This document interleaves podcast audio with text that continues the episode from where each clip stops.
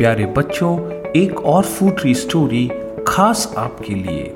इस स्टोरी में है बहुत सारा प्यार और जीवन में सही दिशा में आगे बढ़ने के लिए प्रेरणा।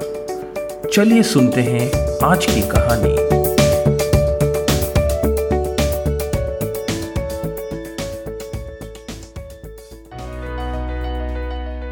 आज हम सुनेंगे सांप की सवारी करने वाले मेंढक की कहानी।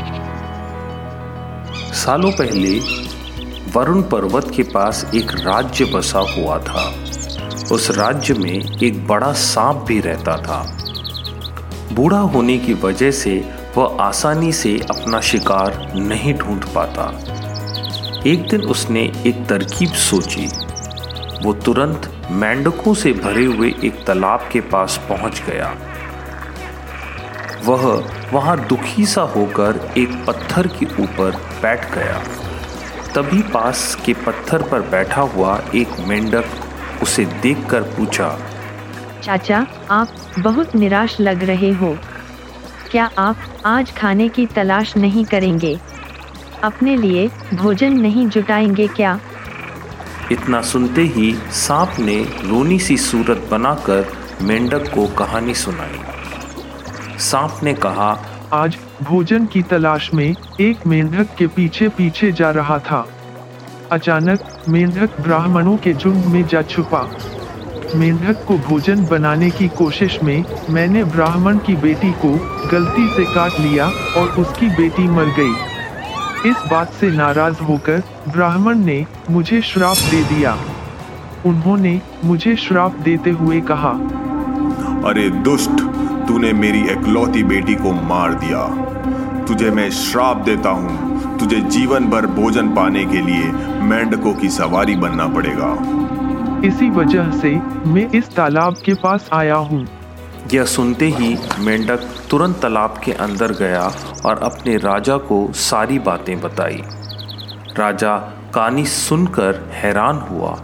पहले तो उसे बिल्कुल भी यकीन नहीं हुआ लेकिन कुछ देर सोच विचार करने के बाद मेंढकों का राजा तालाब से बाहर निकलकर एकदम कूदते हुए सांप के फन पर जाकर बैठ गया। राजा को ऐसा करते हुए देखकर अन्य मेंढकों ने भी ऐसा ही किया। सांप समझ गया था कि मेंढक अभी मेरी परीक्षा ले रहे हैं। सांप भी बिना विचलित हुए आराम से सबको अपने फन पर कूदने दे रहा था और उन्हें घुमा रहा था। इसके बाद मेंढकों के राजा ने कहा अरे वाह जितना मज़ा मुझे आज सांप की सवारी करने में आया है उतना मज़ा मुझे किसी की भी सवारी करके नहीं आया है। मेंढकों का भरोसा जीतने के बाद अब धीरे धीरे सांप रोज मेंढकों की सवारी बनने लगा। कुछ दिन बाद चतुर सांप अपनी चाल की गति धीरे कर चुका था। यह देखकर मेंढकों के राजा ने पूछा हे सर्प तुम्हारी चाल इतनी धीमी क्यों है? इसके जवाब में सांप ने कहा मैं बूढ़ा हूँ और ब्राह्मण के श्राप की वजह से काफ़ी दिन से भूखा भी। इस वजह से मेरी गति कम हो गई है। इतना सुनते ही राजा ने कहा अगर ये बात है तो आप छोटे छोटे मेंढकों को खाकर अपनी भूख मिटा सकते हो। यह सुनकर मन ही मन सांप बहुत प्रसन्न हुआ। उसने कहा हे राजन मुझे ब्राह्मण का श्राप है। मैं मेंढकों को नहीं खा सकता। लेकिन अगर आप कहेंगे तो खा लूँगा।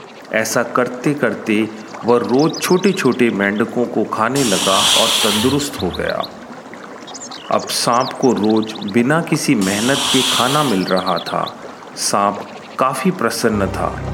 मेंढक सांप की चाल अब तक नहीं समझ पाए थे। मेंढक के राजा को भी सांप की इस साजिश की भनक नहीं थी। होते होते एक दिन सांप ने मेंढक के राजा को भी खा लिया और उस तालाब में रहने वाले सारे मेंढकों का वंश नष्ट कर दिया। बच्चों, इस कहानी से हमें क्या सीख मिलती है? हमें यह सीख मिलती है कि हमें किसी भी शत्रु की बात का जल्दी भरोसा नहीं करना चाहिए।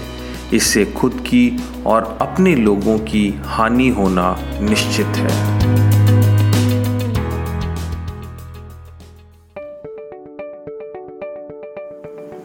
प्यारे बच्चों अगर आपको ये कहानी अच्छी लगी है तो अपने दोस्तों को फूटरी स्टोरीज के बारे में ज़रूर बताएँ।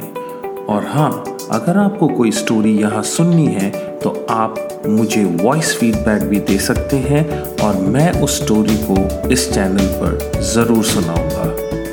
तो बहुत जल्दी वापस मिलते हैं एक नई स्टोरी के साथ।